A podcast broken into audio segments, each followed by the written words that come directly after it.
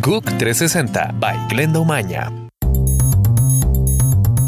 Hola, gracias por estar con nosotros en GUC 360. Soy Glenda Umaña. Les cuento que el gobierno de Venezuela liberó a otros ocho opositores, con lo que ya ascienden a 44 los excarcelados, por recomendación de la Asamblea Constituyente Oficialista.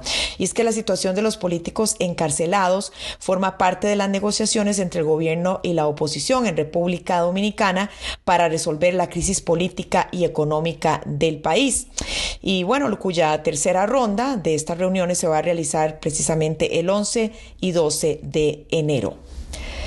Pasamos a Perú, donde el presidente Pedro Pablo Kuczynski vive una nueva crisis ante la renuncia de congresistas afines, también protestas populares por el indulto concedido al exgobernante Alberto Fujimori, que cumplió una pena de 25 años por delitos de lesa humanidad.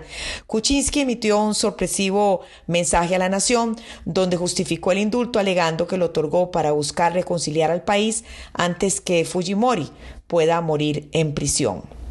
Israel está en contacto con al menos 10 países sobre el posible traslado de sus embajadas a Jerusalén, luego de que Estados Unidos reconoció la ciudad como capital de Israel, según indicó el Ministerio de Relaciones Exteriores de ese país.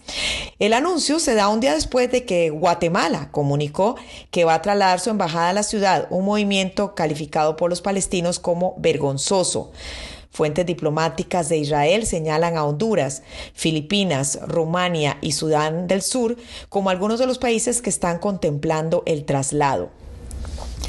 De acuerdo con medios de comunicación asiáticos, Corea del Norte se está preparando para lanzar un satélite en un momento en que varios expertos han advertido que su plan espacial es una cobertura para el programa nuclear.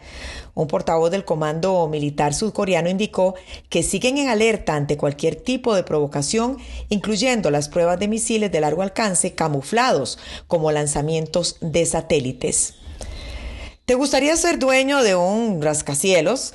Bueno, les cuento que un tribunal chino va a subastar en Internet una torre de 39 plantas con un precio de inicio de 71 millones de euros. ¿Qué les parece?